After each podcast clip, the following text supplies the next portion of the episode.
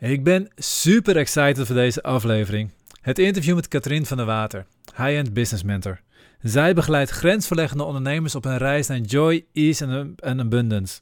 En wat ik zo mooi vind aan haar, zij leeft wat zij teacht. Katrien leeft echt vanuit haar hart. Ze durft te kiezen voor wat echt belangrijk is voor haar. En haar verbondenheid merk je in alles wat ze doet. De projecten die ze steunt, waar we het niet eens over hebben in de podcast, maar ook in het drive achter haar eigen podcast Miljonairsvrouwen, waarmee ze echt het taboe wil doorbreken van vrouwen die succesvol zijn en miljonair zijn. Want nog steeds zitten daar behoorlijk wat vooroordelen over.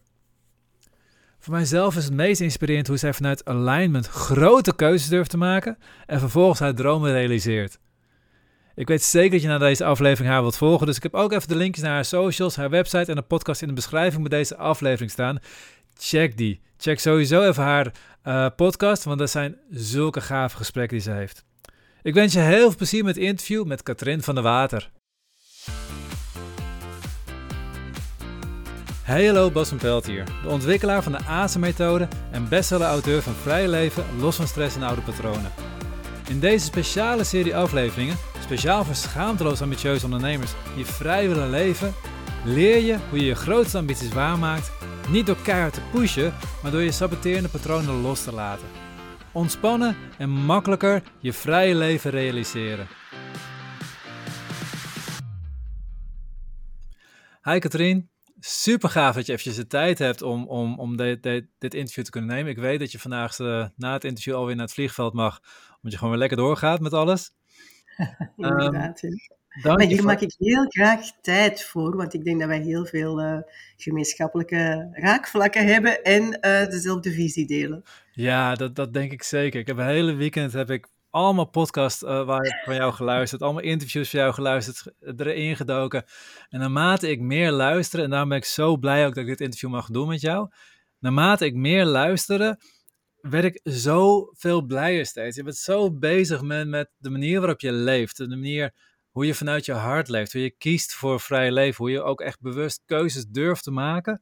Ik denk dat je een gigantische inspiratie bent voor, voor al mijn luisteraars. Ja, dus ik wil eigenlijk gewoon beginnen met een, een, een hele makkelijke en moeilijke vraag tegelijkertijd. Wat is vrij leven voor jou? Hmm, een hele mooie vraag. Bas, eh, dank je wel voor die vraag. Uh, voor mij is vrij leven um, jezelf de toestemming geven en jezelf gunnen, ja. self-love, dat je mag leven volgens jouw waarden en op jouw voorwaarden. Ja, super gaaf. daar, daar zit alweer zoveel in al. Um, om te beginnen met, met jezelf gunnen. Want dat, dat, ik merk dat, dat mijn cliënten, als ze naar een, een droomleven toe willen, het eerste is moeilijk om te geloven dat het mogelijk is. Op een gegeven moment heb je dat wel bereikt. Maar dan kom je bij een nog veel moeilijkere stukje. Dat is het jezelf gunnen. Ben jij het waard om je mooiste leven te leven? Ja. En dan kom je ook meteen op familiesysteem. En, en nou, daar heb je ook al ervaring mee. Um, mag jij gelukkiger zijn dan je ouders? Mag jij de gelukkigste persoon zijn in heel je omgeving? Ja, van heel je land? Mag dat? Ja, zo. En als, ik, heb ooit, ik heb ooit gemerkt, hè, als ik, en dat toen te maken, dat is uh, tien jaar geleden, toen ik uh, naar Spanje verhuisde, toen ik die move deed van in Spanje te gaan wonen, van het moment dat ik me, mezelf dat gunde, maar dat echt ook voelde energetisch van, niet met mijn hoofd van ik ga dat doen, maar ik mag dit van mezelf, ja, dan komt het universum in werking en, dan, en dan, dan komen er dingen op je pad en dan gaat het bijna moeiteloos. Maar die self-love en die, die klik is zo cruciaal. Dat, oh, ik, ik herken me helemaal erin. En ik, ik vind het mooi als je iets wil uh, toelichten over hoe het gegaan is. Want ik weet uh, uit een ander interview van je hoe je die stap genomen hebt. Ik vind het een geweldig verhaal. Het geeft nog meer weer inderdaad als jij een, durft een keuze te maken. En je durft er ook echt voor te gaan. En gewoon de dingen die niet in je leven passen ook los te laten ja, dan stroomt het vanzelf. Kan je die iets toelichten voor ons? Ja.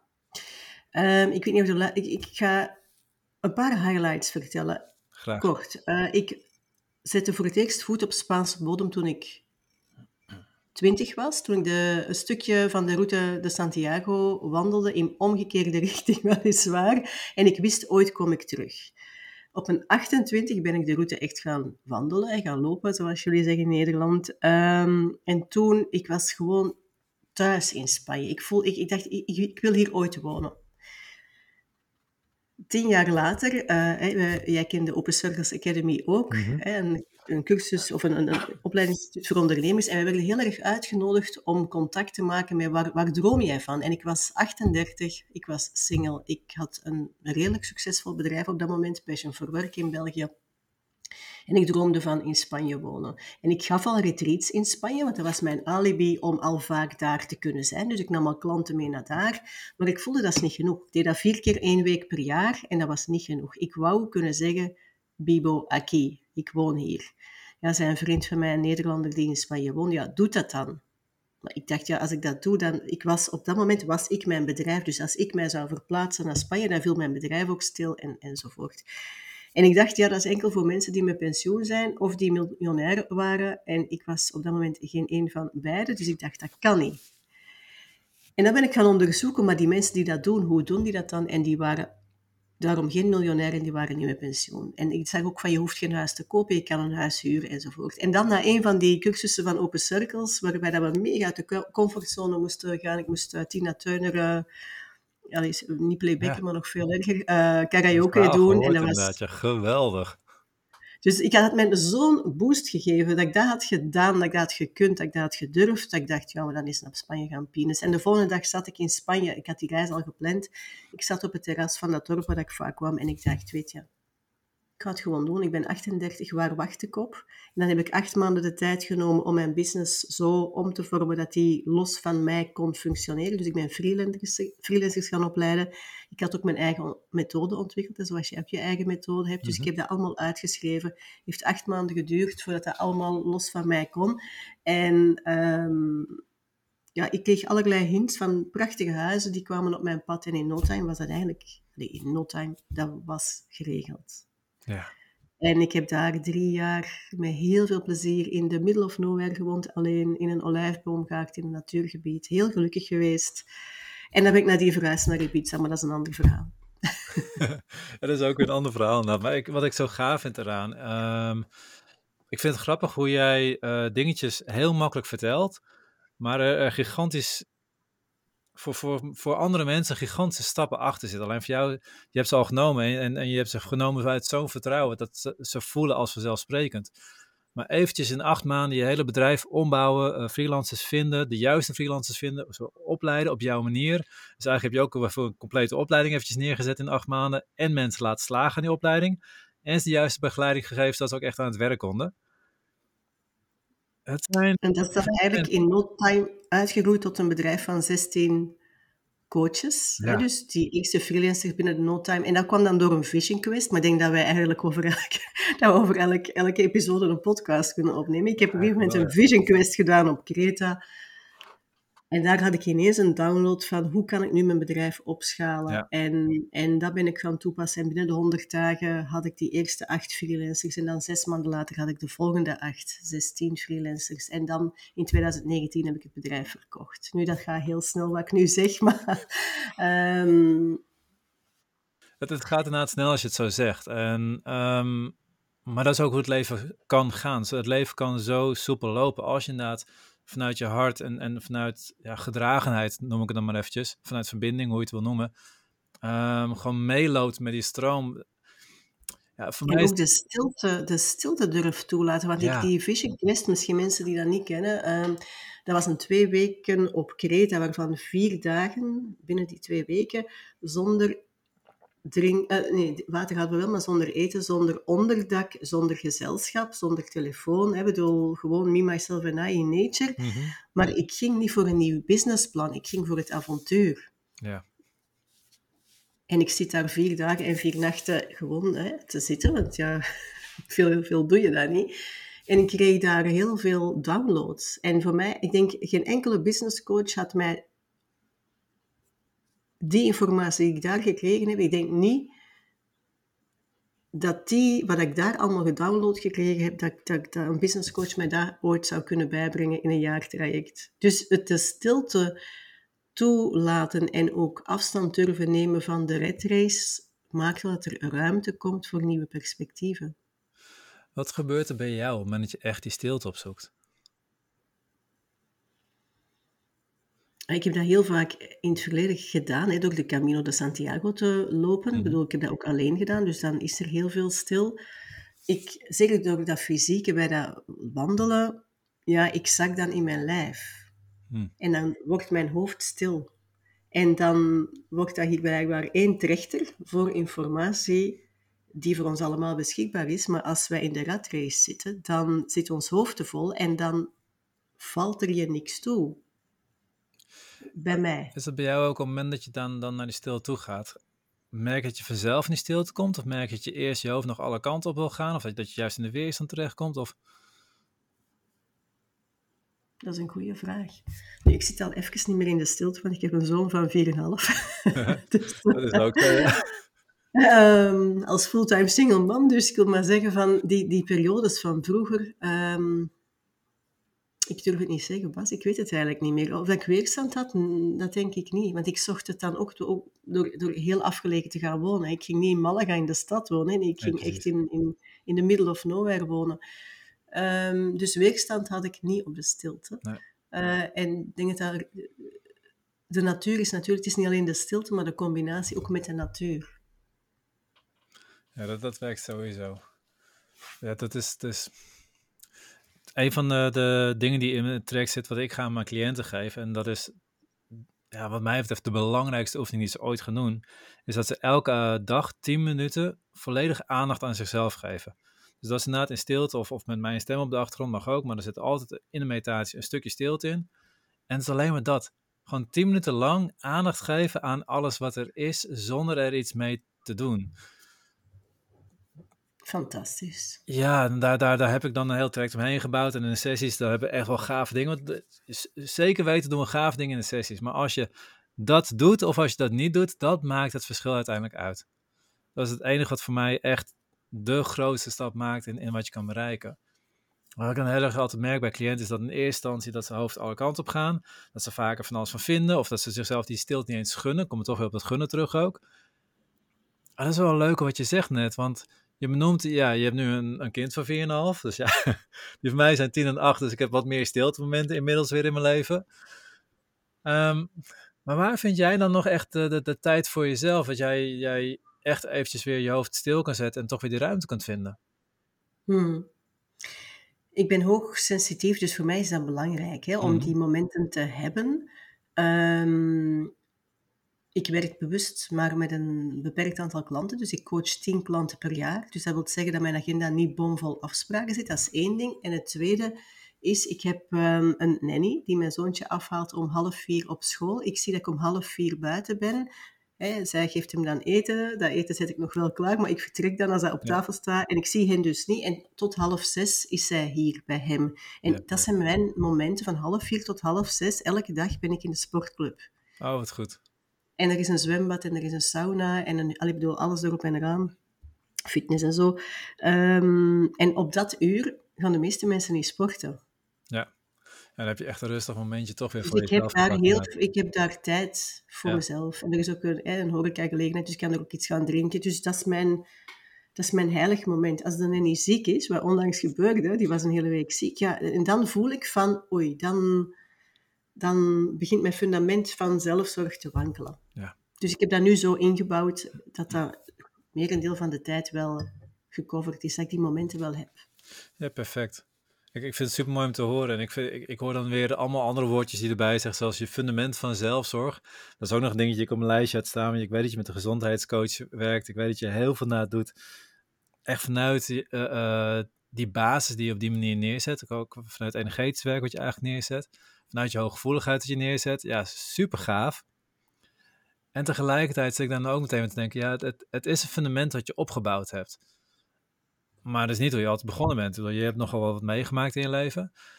Ehm, daar wil ik straks eventjes naar kijken. Maar als nu eerst even kijken, wat is voor jou de basis van, van een, een, een, dat fundament wat je zegt? Wat je nodig hebt om ook echt te kunnen leven vanuit je hart?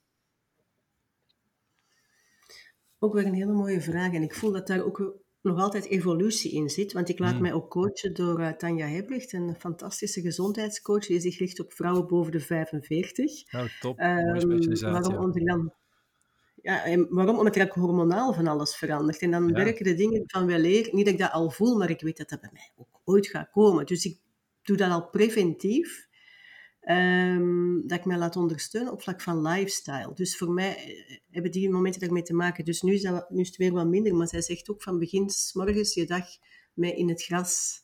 Hè, je, voet, je blote voeten in het gras te lopen. En in de zomer heb ik dat ook echt gedaan. En dan neem ik mijn zoon ook mee van, oh, we gaan dat samen doen. En dan deed ik ook mijn 7 minutes workout. 7 minutes workout. Deed ik dan ook buiten. Oh, heerlijk. Nu in de zomer was er een zomerkampje en dan komt mijn zoon om negen uur daar naartoe. In de ochtendrace van nu met school om half negen lukt dat niet. Maar ik, ik maak bijvoorbeeld een, een heel hartig ontbijt elke ochtend met veel eitjes, want proteïnen zijn belangrijk Ja, volgens. En, en, ehm, en ik doe mijn zoon altijd naar school op de fiets. Dat is niet ver, maar ik geniet heel bewust van buiten zijn. En, ehm, en ook echt connecten met de ouders aan, aan school en de leerkrachten van echt goeiemorgen te zeggen, maar bewust. En de momenten dat ik gehaast ben, dat ik uitzonderlijk een call heb om kwart voor negen, dat gebeurt soms nooit, maar, eh, bijna nooit, maar soms met tijdsverschillen in het buitenland, is dat enige uur dat kan. Ja, en dan merk ik al direct, als ik gestrest ben, dan heb ik zoiets van, spreek me vooral niet aan, en spreek, ik bedoel, dan ben ik echt zo. Ja. Als ik de, de tijd heb, dan, eh, dan voel ik ook hoeveel, hoeveel meer deugd dat me dat doet. Dus, dus dat zijn allemaal dingen. ehm, ja, ik zag elke dag op mijn slimme weegschaal en ik meet mijn, ik check mijn slaap. Dus, maar dat komt ook allemaal door die gezondheidscoach die me daar Mhm. bewust van maakt. En dan benoem je het ook al meteen. Het is het bewustzijn wat je van hebt. En het is een hele eh, sterke keuze om de dag al, al heel bewust te beginnen ook. Jij kiest er echt voor, s ochtends meteen al jezelf in een bepaalde stand te zetten.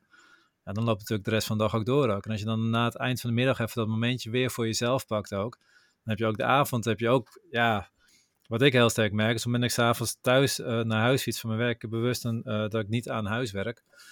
Maar dat, dat, dat fietsmomentje is eventjes mijn hoofd weer helemaal leeg. Tegen tijd dat ik thuis. Ik, ik, ik, ik fiets ook als een malle. Dat moet je echt niet proberen me aan te spreken op dat moment. Maar daarna dan ben je thuis en dan ben je er ook echt weer. En het zijn Dat, nou- is gewoon ook zo'n belangrijke, vind ik, Bas, waar je zegt van, hè, als we dan met onze dierbaren zijn, van er ook echt te zijn. Ja, dat. En ik, en ik betrap mij daar soms ook op, dat ik met mijn hoofd eh, ergens anders ben dan bij mijn kind soms, als er dingen zijn. Maar ik, het is echt wel mijn intentie om, om er zoveel mogelijk ook echt voor hem te zijn. Ja. Dat vind ik gaaf van jou. Als ik jou ook, ook hoor hoe je dat aangepakt hebt. Je hebt na die nanny die ervoor zorgt dat, dat je eventjes die ruimte hebt. Zodat je daarna echt veel meer voor kan zijn. Je hebt het weekend die je echt vrij voor hem hebt. Het grappige is, maar dan betrek ik het een beetje op mezelf. Ehm, op het moment dat ik dat van die nanny hoorde, triggerde me dat. En het zegt alleen maar wat over mij. Dat ik dat voor de duidelijkheid erbij zeg. Ik heb een aantal patronen meegekregen dat ik altijd aangeleerd heb van of je bent voor je gezin of je bent succesvol. Dus dat een klein stukje jaloezie wat van mijn moeders kant vandaan kwam. Alle succesvolle mensen, ja, er moesten wel slechte mensen zijn, die kunnen niet goed voor hun gezin zorgen. Dus ik heb daar altijd een, een, een struggle in gehad. Nou, altijd, gelukkig nu niet meer. Maar ik heb er lang een struggle in gehad, dat op het moment dat ik meer ja, drukken kreeg in mijn praktijk, dat ik meer mensen mocht zien of dat mijn omzet omhoog ging, dat ik altijd het gevoel had van, ja, dat is niet goed. Dan ben ik niet meer voor mijn kinderen, dan ben ik niet meer voor mijn, voor mijn vrouw. En ik vind het zo gaaf om te horen hoe jij het ingezet hebt, want er zijn genoeg mensen die zullen een mening hebben over het woord nanny. Dat woord triggert mij ook op mijn oude patroon. En vanuit mijn nieuwe patronen kan ik gewoon zien, ja, is, hoe gaaf is het als jij op het moment dat je uit je werk komt, doordat je even die ruimte genomen hebt, dat je ook volledige aandacht voor iemand hebt. Dat je ook gewoon relaxed, ontspannen thuis komt. En niet nog met die call in je hoofd zit, die je nog, nog, nog wat, wat administratie voor moet doen of weet ik veel wat. Dat je gewoon met je hele aandacht ervoor bent. Ja. En ik heb het eigenlijk nog, nog, het is nog strategischer dan wat je zegt. Want mijn nanny is Mexicaanse, dus zij spreekt Spaans met mijn zoon. Dus dat maakt dat mijn zoon perfect tweetalig is. Want mijn Ja. zoon heeft Spaans bloed. En ik ben zelf een wereldburger en ik vind het belangrijk. Ik denk ook dat de toekomst van kinderen... Ja, de wereld is groter dan enkel Vlaanderen of Nederland. En ik heb zoiets, een kind pikt dat zo snel op. Dus ik ben ook deze zomer met mijn zoon in Mexico geweest. En, en wij reizen ook veel. En in Spanje, als ik zie hoe vlot dat hij daar gewoon met iedereen praat, dan denk ik, wow. Dat komt ook maar door de nanny, want ik kan hem geen Spaans leren, want ik spreek het zelf niet perfect. Ja, wat geweldig Dus ook. Hij krijgt er meteen een taal bij, een andere cultuur. Mijn nanny is super creatief, die knutselt dus graag met Andres. Ik vind dat niet fijn. Ik, bedoel, ik ben geen knutselmoeder. Oh, heerlijk. En, maar je kan het hem wel aanbieden op deze manier. Daarom, dus hij heeft het. En, en, en mijn nanny heeft ook een dochter uh, van 20, die komt soms babysitten. Dus hij, krijgt invloeden mee die... Ja, ik kies wel bewust, maar bedoel, ik, ik, ik kan mijn kind ook niet alles bieden. En um, ik weet ook dat ik, als ik niet werk, ik ben, ik ben niet, niet gemaakt om alleen maar moeder te zijn. Ik word er doodongelukkig van, hoe graag ik mijn kind ook zie. Um, ik moet er heel eerlijk in zijn, voor mij is het echt en-en. Ja. En die balans tussen die twee. En ik pak wel alle schoolvakanties vrij, dus dat is 3,5 maand in België. Die neem ik vrij. Um, en dan, wij reizen superveel. Ja, heerlijk. Ik vind het mooi dat je zegt ook. Ik kan me niet voorstellen, uh, ik weet dat zij er zijn hoor, maar ik kan mezelf ook niet voorstellen dat je alleen maar voor de kinderen en zorgt en het huishouden doet. Ik vind het juist zo gaaf als je zelf ook je eigen potentieel aan het ontdekken bent. En, en, en je potentieel is veel groter dan, dan wat je ook tot nu toe gedaan hebt. Het is sowieso groter. Als je daar de aandacht aan geeft, ik vind dat je dan ook veel mooier voorbeeld geeft aan je kinderen ook. Ja, en ik leer hem nu al dat werken leuk is. En, en ik betrek hem soms bij dingen. Um, ik was ooit bij de mastermind van Nienke van der Lek. En dat was toen in Amsterdam, dat is al twee jaar geleden hoor. En dat was toen in een toren ergens uh, bij het station. Ik weet de naam van de plek.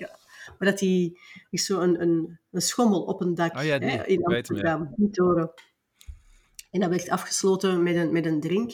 En ik had toen een nanny geregeld in Amsterdam, die twee dagen met Andres Amsterdam heeft rondgetoegd. En hij sliep dan s'avonds bij mij. En ja, op het einde was dan die drink. En toen is hij met die nanny naar boven gekomen. Dus weet je, mijn kind kreeg zo'n view mee, met, met allemaal blije mensen. En dan denk ik, ja, ik vind het ook fijn dat ik hem deze dingen kan meegeven. Ja, dat is een heel andere overtuiging dan wat je zelf meegekregen hebt, geloof ik. Absoluut, bedoel. Ja, en ik ontmoet door mijn werk de meest fantastische mensen. Wij worden daar ook thuis uitgenodigd. Um, dat zijn niet altijd de eerste, de beste. Dus mijn zoon komt ook in die milieus. En die is gewoon om met heel veel verschillende mensen om te gaan, met verschillende culturen, met verschillende talen, met verschillende positionering in de maatschappij. En ik denk, ja, ik vind het alleen maar fijn om een brede waaier mee te kunnen geven. Dat vind ik zeker mooi dat je benoemt ook.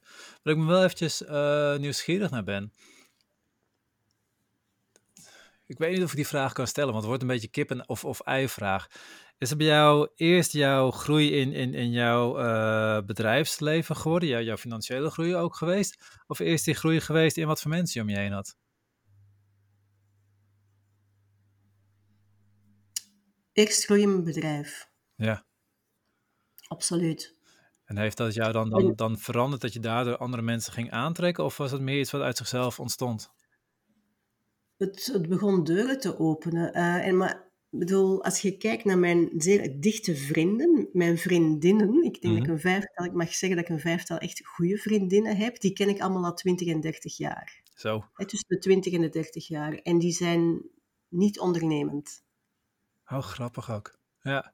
En een, ik heb een aantal vrienden, dat zijn wel allemaal ondernemers. Ja. En die heb ik leren kennen op die ondernemersreis. En de mensen daar rond, bedoel, en dat zijn er dan, bedoel, ja, ja, door te ondernemen en in het buitenland te wonen en ja, je gaat op zoek naar like-minded people en je evolueert en zo zijn er heel mooie mensen op mijn pad gekomen. Maar het was eerst het investeren in business en dat uitbouwen en dan is de rest, en zelf ook groeien als mens natuurlijk en, en daardoor Um, maar ik ben geen netwerker, hè? dus ik, mijn leven is redelijk. Mensen denken altijd dat ik heel sociaal ben, maar ik ben heel veel thuis. Ik ben elke avond thuis. Ja, heerlijk. Ik ben van mezelf veel meer introvert van type. Alleen, ja, ik, ik, eh, ik ben, ondanks dat ben ik goed in sales, ben ik goed in, in, in, in mijn therapeutenrol, ben ik goed in marketing. Maar ja, het is niet mijn voorkeur. Eigenlijk, eigenlijk hou ik helemaal niet van mensen, zou ik bijna zeggen. Ja. Het kan, kan dus en-en blijkbaar. Hè? Ja, dat is het. En uiteindelijk, uh, ik hou niet van mensen, is een opmerking die kan niet bestaan, want we leven allemaal in verbinding met elkaar. Uh, waar ik even benieuwd naar ben, want jij hebt een, een, een bijzondere levensstijl. een manier van leven die veel mensen uh, niet zullen kunnen begrijpen ook. Um, of, of al heel gauw dat je de opmerking krijgt, ja, dat kan je alleen maar omdat je zoveel geld hebt. Dan verwacht ik dat de mensen die je om je heen hebt, helemaal zoals zulke, zulke lange vriendinnen zijn, of als ze juist in jouw groei bijgekomen zijn, die steunen jou. Maar ervaar je ook over het algemeen van de mensen die je tegenkomt meer, meer een steun in, in hoe jij leeft of meer een stuk weerstand?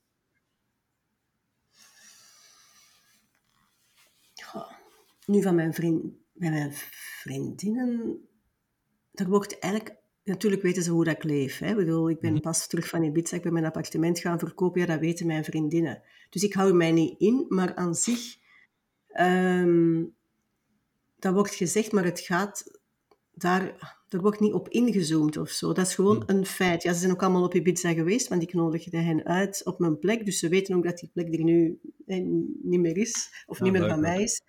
Uh, maar zij zijn stuk voor stuk tevreden met het leven wat ze hebben. En volgens mij is dat een heel belangrijke ja.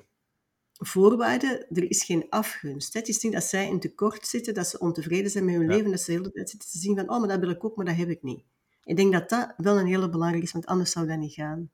Nee, maar anders zou het ook geen vriendin van je kunnen zijn, neem ik aan. Dat zou dat, nee, nee. nee want ik wil, mij niet, ik wil mezelf kunnen zijn. Ik wil me niet, niet moeten inhouden van, oh, maar dat wordt te gevoelig, of dat ligt te delicaat, of dat kan ik niet zeggen, want dat voelt zeer onvrij. Daar heb ik ook geen zin in. Um, en steun, goh.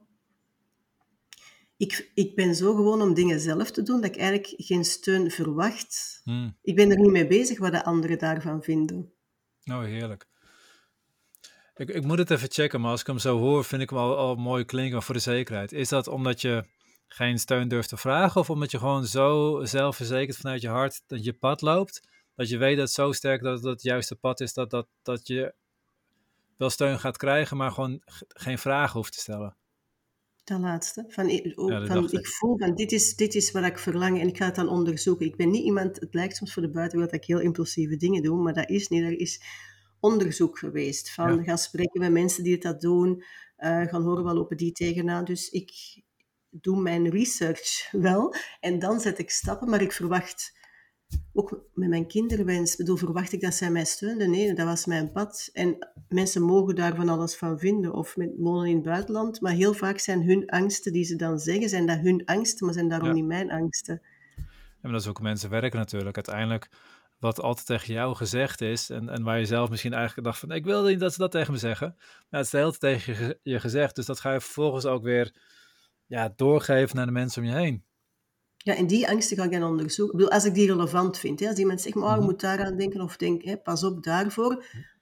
Als ik denk, oh, it makes sense, dan neem ik dat mee en ga ik dat onderzoeken. Dan ga ik spreken met mensen die dat al gedaan hebben en vragen van, goh, is dat echt een risico? Hoe ga je daarmee om? Hoe kan je dat indekken? En zo krijg ik heel veel informatie. Ja. En dan kan ik alsnog kiezen van, is dat risico te groot? Is dat te gevaarlijk? Ja, dan zal ik het niet doen. Zo, zo neem ik eigenlijk beslissing. Maar ik ga niet, als ik iets verlang, heel erg mij richten op de buitenwereld van, oh, steun mij, steun mij. Um, nou, je hebt echt die zelfverzekerd, dat heb je gewoon in jezelf. En, en dan komen we weer terug op het gunnen. Jij vertrouwt op jezelf en je gunt jezelf dat je die stap neemt ook gewoon, als ik het zo hoor. Mm ja. Ik vind het wel grappig. Ergens op een gegeven moment heb je ook gezegd dat. Um, sorry. Twijfelen kost alleen maar geld en energie. En dat je zelfs gewoon via je interieur uh, iemand hebt die je daarin ondersteunt. Dat jij gewoon heel makkelijk kan schakelen en kan gaan. Um, ook voor kleding. Nee, ook een oh. auto. Ik, bedoel, ik ga naar de garage en um, ja, ik, ik rijd mijn auto's op, zoals ze zeggen in België. Dus ik ben niet zo van de status van om de twee jaar een nieuwe auto. Dus uh, ik woonde ook in het buitenland, dus mijn auto werd ook niet veel gebruikt in België. Op een gegeven moment viel die stil. Ja. En die was stuk. en die laten repareren kostte meer dan dat die nog waard was. Dus ik moest gewoon snel een auto hebben. Ja, dan rijd ik naar de garage en zeg ik van kijk... Uh, uh, ik wil een auto met max 5000 kilometer en een hybride en, en dat is het budget. En uh, volgens mij heb ik daar iets gezien. Uh, hoeveel kost die? En oké, okay, klaar. En waar kan ik tekenen? En dan zeg je, moet je geen proefrit doen? Nee, hoeft niet. Ik ken dit merk, ik betrouw dit merk, het is oké. Okay. dan kijken die mensen van, mag, mag ik niet verkopen? Ik bedoel, ik net die schoenen, waar kan ik tekenen? En en wat scheelt dus. zoveel tijd en energie? Je kan zo blijven hangen in keuzes van, van zou ik toch die zwarte doen, toch die groene doen? En, en, en uiteindelijk maakt het niks uit als je eenmaal erin zit en aan het rijden bent. En al die energie en tijd dat je na in iets compleet anders kunnen steken. Hetzelfde met kleding. Ik heb een styliste, die komt uit Nederland, die komt hier aan huis en die brengt allerlei kleding mee. En, en ze kent ook mijn kleerkast, dus ze combineert met dingen die ik heb. Ehm, en ik mag kiezen wat ik houd en wat ik niet houd, uh, dat neemt zij mee en zij stuurt de factuur en klaar. En ze hangt het ook nog allemaal netjes in mijn kleerkast. Dus ik kan van mijn Ach, geweldig. Dat is fantastisch. Dus ik bespaar er zoveel tijd mee met, met dit soort dingen uit te besteden. Ja. Vind ik grappig, want dan heb je natuurlijk ook in je business, uh, ga je ook op een gegeven moment steeds meer dingen uitbesteden. Um, en trek je juist de dingen naar je toe waar je gewoon echt een groot verschil kan maken. Eigenlijk is het, wat Nienke van der Lekke uh, zegt, altijd kiezen voor de grootste waarde wat het meest mm. waardevol is voor, voor jou, maar ook waar jij de meeste waarde kan leveren. Um, alleen dan kom je op het punt, vooral in business, dat, dat ja, meer, meer de beginnende ondernemers, die op een gegeven moment dan weet je dat je iemand nodig hebt, maar je hebt het idee dat je nog niet het budget hebt om iemand in te schakelen. Wat voor advies zou je daarop geven, aangezien jij gewoon goed bent in keuzes maken? Absoluut investeren. Ik ben van het moment, ik ben 17 jaar ondernemer, ik ben van in het begin gaan... En ik had niet veel geld toen, hè, want ik had meer dan een jaar niet gewerkt. Ik had een mhm. burn-out gehad, geleefd van een ziekteuitkering. Ik had wel wat spaargeld. Ik had ook alles in België achtergelaten, want ik was gaan samenwonen met mijn partner in Nederland. Die relatie liep ook stuk na een tijd. Um, en ik wist van het enige wat ik het nu... Nee, alles rondom mij was weggevallen. Mijn moeder was overleden. Ik woonde in een ander land. Um, mijn relatie was weg. En ik dacht, ja, ik ga het met mezelf moeten doen. Dat is de enige zekerheid die ik heb. Dat is, dit heb ik nog. En daar zal het moeten mee gebeuren. En dan ben ik al heel snel gaan investeren in ondernemerscursus. En dat zijn dan niet de trajecten die ik nu zelf heb, betaal als ik een coach huur. Maar bedoel, ik ben wel begonnen. En het, het mooie is, de, de eerste, het eerste dat ik ooit volgde was bij, denk ik, bij Laura Babeliowski of bij Linda Spaanbroek. En Linda sprak toen over bloggen en dat was in Soest en ik woonde in Maastricht. Ik was super, dat is een serieuze afstand. Hè? Uh, Ik mhm. was super laat thuis. Ik ben die avond beginnen bloggen en dat blogartikel um, had binnen de maand drie klanten opgeleverd. Ja, geweldig. Nu, dat zijn andere tijden dan nu. Hè? Maar, maar ik wil maar zeggen van, ik had altijd een mindset van, ik moet investeren in mezelf en implementeren wat ik leer. Ja. wat is voor jou de grootste waarde? Want ik zie in die zin, kijk, je hebt steun van de mensen om je heen nodig, omdat die continu, de mensen met wie je praat, die zijn continu je hoofd aan het, aan het vullen met, met overtuigingen. Of je nou wil of niet, we, we, passen ons nou eenmaal ja, vrij makkelijk aan aan de mensen om ons heen. Daarom, maar daarom praat ik dus met niet zoveel mensen. Ja, dat doe je al geweldig. Maar als je gaat kijken naar bijvoorbeeld een goede coach inschakelen, want uh, ik vind het super waardevol, juist ook voor je bedrijf, ook persoonlijk en voor je bedrijf allebei altijd ik ben ook nog steeds elke maand onder therapie ergens. Ik heb afgelopen jaar uh, bij Wendy Kersens een compleet coachingstraject gedaan. Dat is ook een investering die ik op dat moment totaal niet had liggen.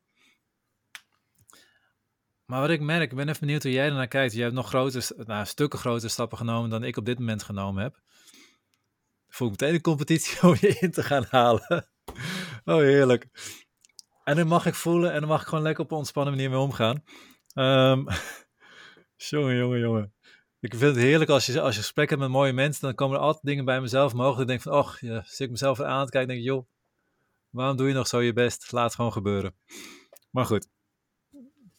Ehm, wat voor mij een van de meest waardevolle dingen eh, zijn van zo'n traject, is niet alleen de vakinhoudelijke kennis, maar ook het feit dat ik tegen mezelf zeg dat, dat ik me dit bedrag gun.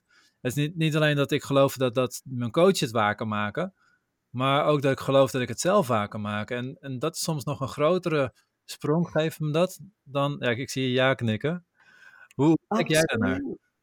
Ja, ik kan een heel mooi voorbeeld geven. Ik ben klant geweest bij Ninke van der Lek en die investering was 50.000 euro. En tussen het moment dat ik ja zeg tegen Ninke in de eerste sessie had ik al 75.000 euro omzet. Er was niks gebeurd buiten mijn ja. Maar ik maak er ook een sport van. Als ik een investering doe, dan is dat ook mijn commitment aan mezelf. Van ja, dit ga ik in no time terugverdienen. Ja. Maar dat maakt ook creatief. Ik bedoel, het feit dat je ja zegt tegen een grote investering, dat in de energie, je neemt jezelf al serieus. En ik zet mezelf dan ook aan van, oké, nu gaan we, hè, we, gaan, we gaan... Dat opent bij mij meteen mogelijkheden om dingen groter te zien. Ja. En er liggen overal mogelijkheden. Mensen zoeken het vaak veel te ver. Ja, dat is ook zo. Ja. Heb je daar een mooi voorbeeld van? Want jij, jij bent business coach ook, dus je hebt echt dagelijks, denk ik wel, wel mensen die, die het veel te ver zoeken om je heen.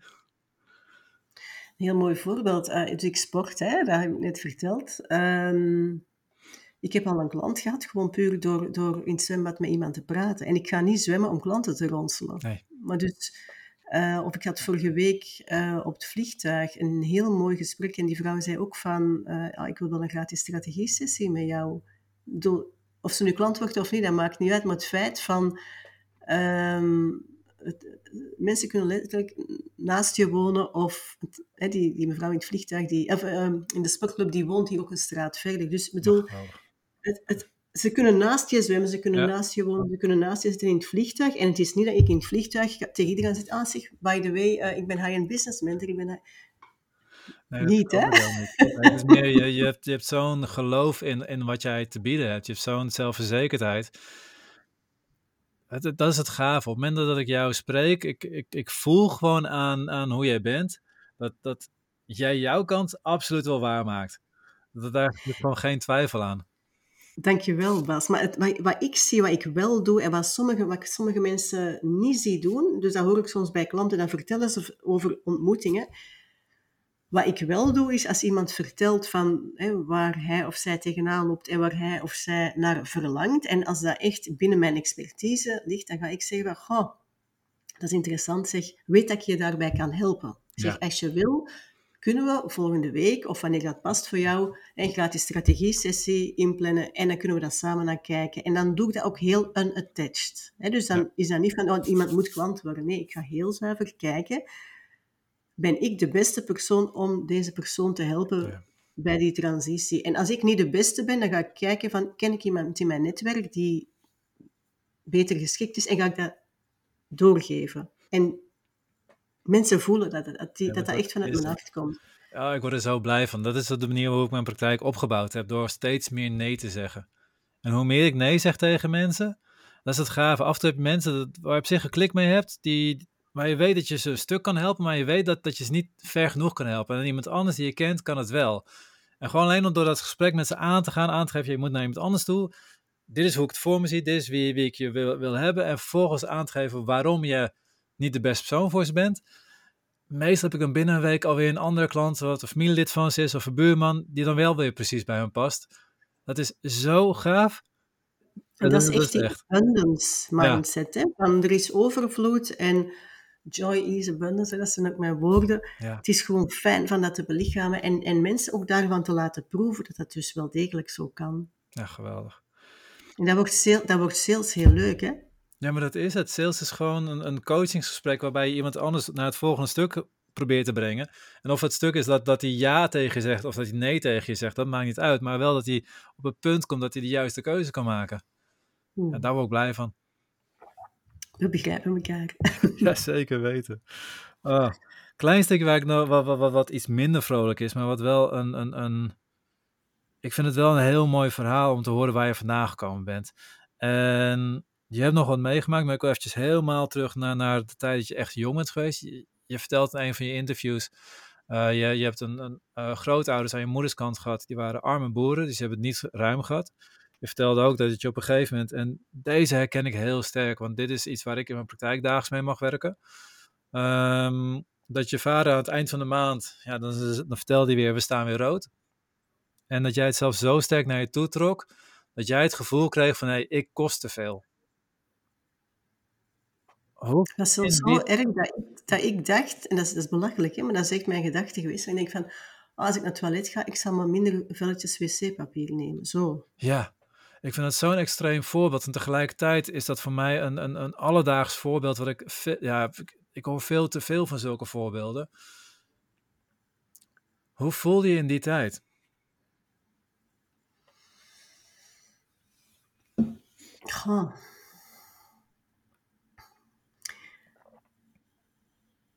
Weet je, om op die vraag te antwoorden moet ik een deeltje van de context meegeven. Mijn moeder is op mijn 28 uit het leven gestapt. Ja.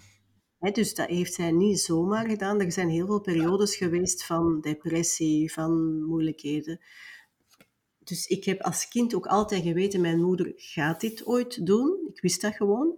Ik wist alleen niet wanneer en hoe. Maar dat het zou gebeuren, die kans in mijn systeem stond ook altijd aan. Hè? Dus dat is ook, Ja. ook het drama van het begaafde kind. Mijn aandacht was altijd naar... Want ik kon daar opvrolijken. Voel je daar verantwoordelijkheid ook voor? Absoluut. Is dat ook een stuk Als waar je, je hooggevoeligheid misschien deels gewoon, gewoon Tuurlijk. getraind is? Tuurlijk. Dus ik was heel erg gericht op mijn radar van... eh, is alles oké? Dus, dus dat...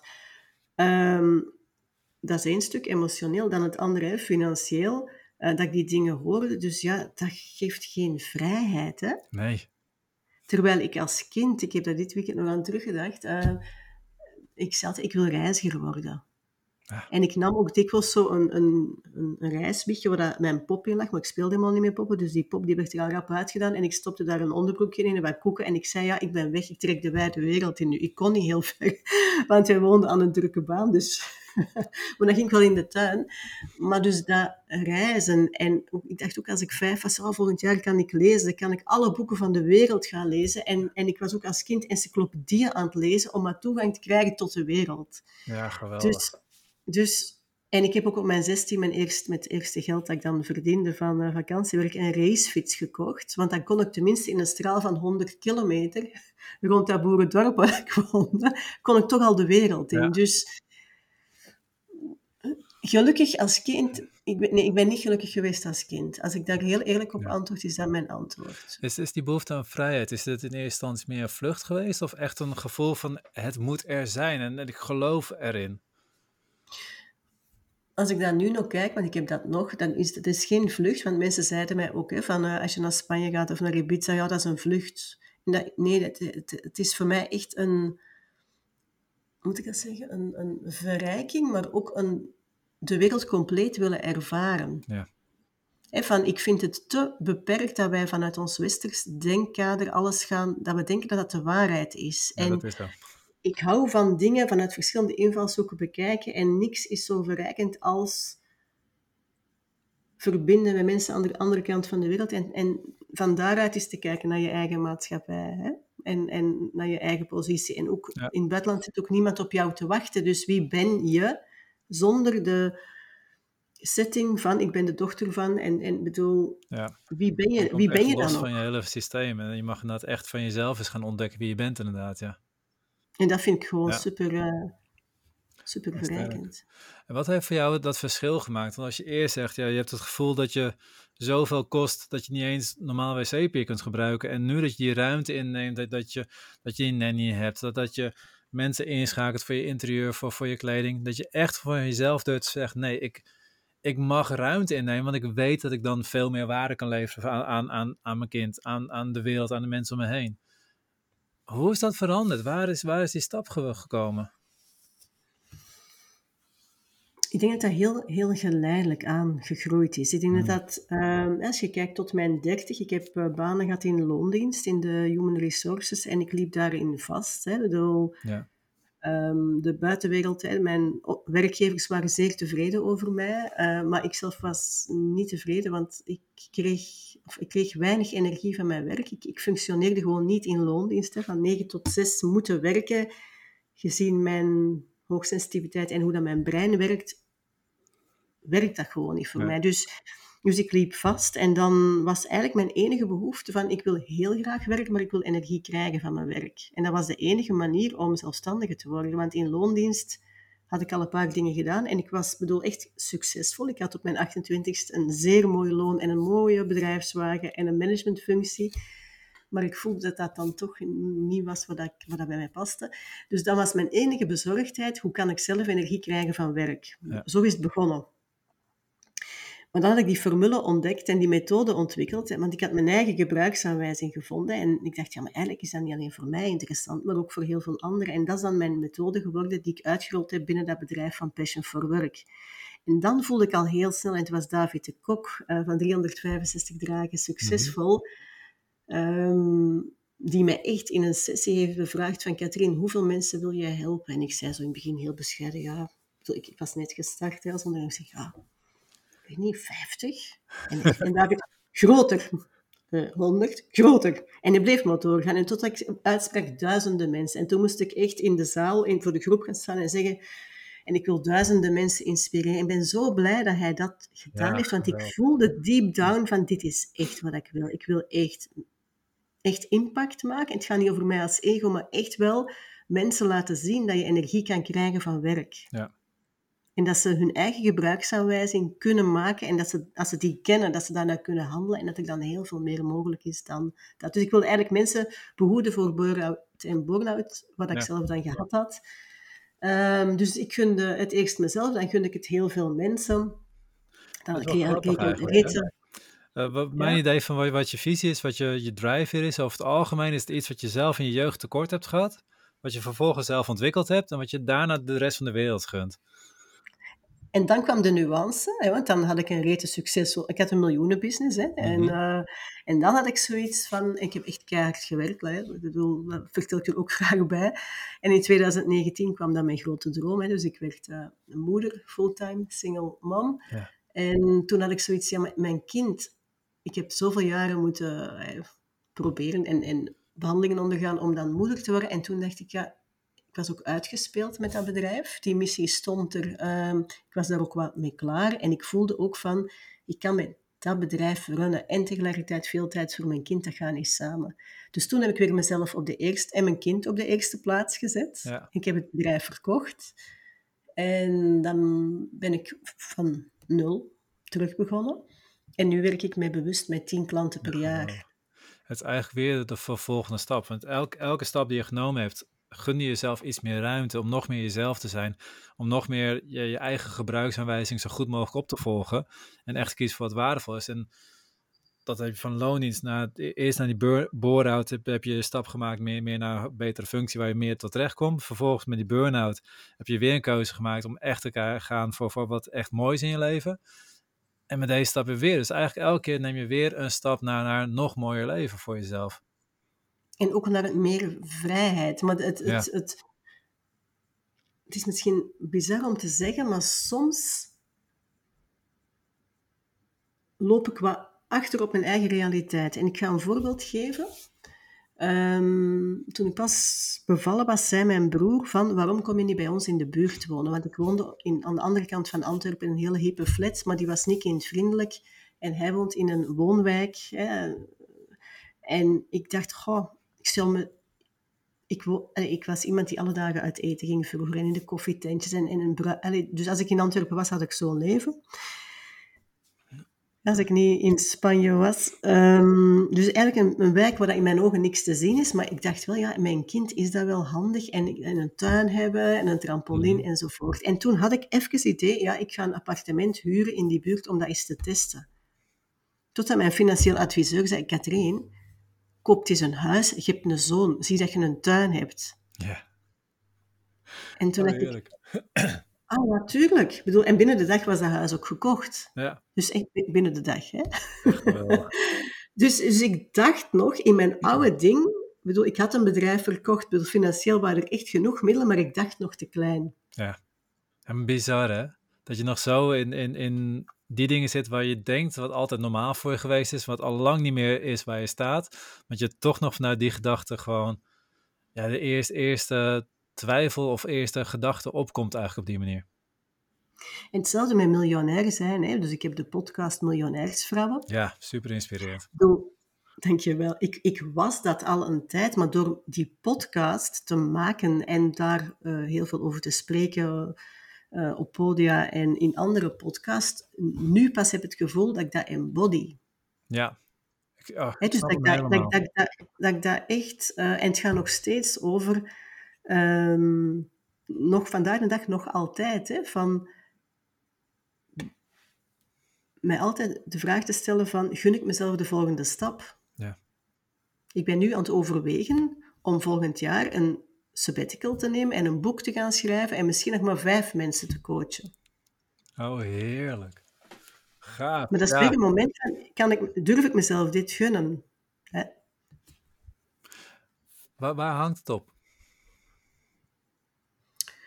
Ehm, dat is gewoon weer van. eh, de- het is een kwestie voor mij dan. Hè, ik heb nu ook gezien van. In het verleden was mijn focus heel erg gericht op mijn bedrijf en altijd maar meer en meer omzet. door mijn eigen podcast heb ik ook vrouwen ontmoet die miljonair zijn. En die zeggen, ja, je kan je vermogen voor je laten werken. Ja. Dus ik ben nu dat allemaal aan het regelen. Um, zodanig, ik hoef, allee, cru gezegd, hoef ik niet te werken. Maar ik werk wel graag, maar dan moet het vermogen wel goed geregeld zijn. En dat ben ik nu aan het doen. Ik bedoel, als dat weer goed geregeld is, ja, dan kan ik weer naar de volgende stap. Um, dus dat is een kwestie nog van, van dat te regelen. Um, en dat gewoon te doen. Ja. Dus volgend jaar heb jij sabbatical, ga je een boek schrijven? Uh, de kans is zeer groot, ja. En het is nog niet voor direct, hè. Bedoel, in de loop van het jaar... Um, vorige week had ik twee uitnodigingen van uitgevers, dus blijkbaar hangt het in de lucht. Oh, geweldig. Um, dus dat is zo, er is daar een nieuwe droom aan zich aan het vormgeven. Maar dat gaat dan weer over, ja, gun ik mezelf dit? Hè? Of blijf ik gewoon copy-paste doen van het vorige jaar? Ja, dat is interessant, hè? dat is het mooie. Want op een gegeven moment, eh, kijk, ik heb ook een periode meegemaakt dat we gewoon geen geld hadden. Dan kom je er echt achter, geen geld maakt ongelukkig. Dus dan, dan is een van je drijfveren het, het goed genoeg hebben dat, dat, dat je veilig bent. Uh, maar op het moment dat je veilig bent, dan wil je een beetje luxe. Op het moment dat je een beetje luxe hebt, op een gegeven moment gaat het totaal niet meer om de luxe, maar gaat het alleen nog maar om van, hey, durf ik mezelf meer te gunnen? En is het een, gaat het totaal niet meer over het punt waar je gaat uitkomen, maar gaat het alleen nog maar over, durf ik een stap te nemen op mijn reis? Durf ik te ontdekken hoeveel potentieel ik heb? Durf ik nog meer mensen te inspireren met een podcast, een boek of, of wat voor manier dan ook? Maar, en ook dat, dat vind ik het gaaf, of je nou een boek schrijft of een podcast schrijft, dat komt eigenlijk alleen maar op neer van, hey, durf jij jezelf uit te spreken voor waar je voor staat. Ja, absoluut. Bijzonder. En mooi, mooi, mooi wat je zegt, en dat, zie ik ook, dat, dat merk ik ook. Uh, uh, en dat, dat zie ik ook bij de, bij de miljonairsvrouwen en bij de zeer succesvolle klanten. Ik heb een Diamond-programma en daar spreek ik uh, zeer succesvolle mensen in. Een van die mannen zei op een gegeven moment van ja, als ik mijn doel behaal, dan ga ik de, de route de, naar Santiago wandelen. Hij zei, want je hebt mij zo geïnspireerd. Ik bedoel, ja en die man die heeft een zeer succesvol bedrijf, dus die kan alle vijf sterren hotels ter wereld tegelijkertijd betalen, bij wijze van spreken. en, toch gaat die... en dan merk ik ook van, ik kan even goed genieten van een etentje in een sterrenrestaurant, maar even goed genieten van een picknick gewoon in het park met hele simpele dingen. En dat zie ik ook van, er komt een moment dat less more is. De vervulling zit hem niet in materiële dingen, die zijn fijn. Ja. Absoluut. Uh, mijn vervulling komt hem ook in tijd met dierbaren, maar ook in goede doelen steunen. Hè. Dus dat vind ik ook een heel belangrijke van contributie. Mm. Dus ook projecten rond kinderen uh, en scholen uh, sponsoren. Dat vind ik ook een hele belangrijke. Want ik weet dat ik ooit bij Open Circles dacht van ja, hè, dan ze het al over conscious millionaires. Dat is die ja. term toen voor het eerst in mijn hoofd geplant. En toen dacht ik ja, I will be one of them once. Maar waarvoor als die basisbehoeften voldaan zijn, waarvoor doe je het? Hè? Waarvoor zou je jezelf als ondernemer altijd maar blijven stretchen? En ik vind dan een hele belangrijke van, oké, als die basisbehoeften vervuld zijn, van ook te, ja, te kunnen bijdragen. Ja, ik, ik vind hem geweldig. Uiteindelijk, in, als je kijkt naar de zes basis, basisbehoeften, je hebt behoefte aan zekerheid, behoefte aan variatie, erkenning, liefde, dat zijn de eerste vier. Maar de laatste twee zijn de enige die gewoon echt blijvend geluk geven moment je zekerheid hebt en je zekerheid is, zekerheid is weer weg, dan kan je niet teren op je oude zekerheid. Dan heb je weer meteen een behoefte aan nieuwe. Maar die laatste twee, en dat zijn persoonlijke groei, maakt niet uit als je een paar stappen genomen hebt en daarna is het even niet meer. Je kan nog steeds genieten van de stap die je genomen hebt. En de, de zesde is, is bijdragen. Bijdragen is iets wat groter dan jezelf is. En ik denk dat dat misschien wel de mooiste manier is om aan je eigen zelfwaarde te werken. Om gewoon te ontdekken wat jouw bijdrage aan de wereld is. Absoluut. Geweldig. Ik wil je ontzettend bedanken voor, voor, ja, voor je tijd en, en, en voor je inspiratie. Want je hebt een paar geweld, nou, een paar, je hebt bijna een uur lang geweldig gave dingen gezegd. Ehm, ik ben super blij mee. Ik denk zeker dat mijn luisteraars ook super blij mee zijn. Ik ga in de show notes, in de beschrijving hieronder, ga ik ook even voor iedereen schrijven waar ze kunnen volgen. Maar voor nu dat ze het alvast kunnen horen van je. Wat is de beste plek waar ze je kunnen volgen? Op de social media. Dus Instagram Katrien van de Water, uh, LinkedIn ook mijn naam, Facebook ook mijn naam en mijn podcast heet Miljonairsvrouwen. En mijn website is passionforbusiness.be.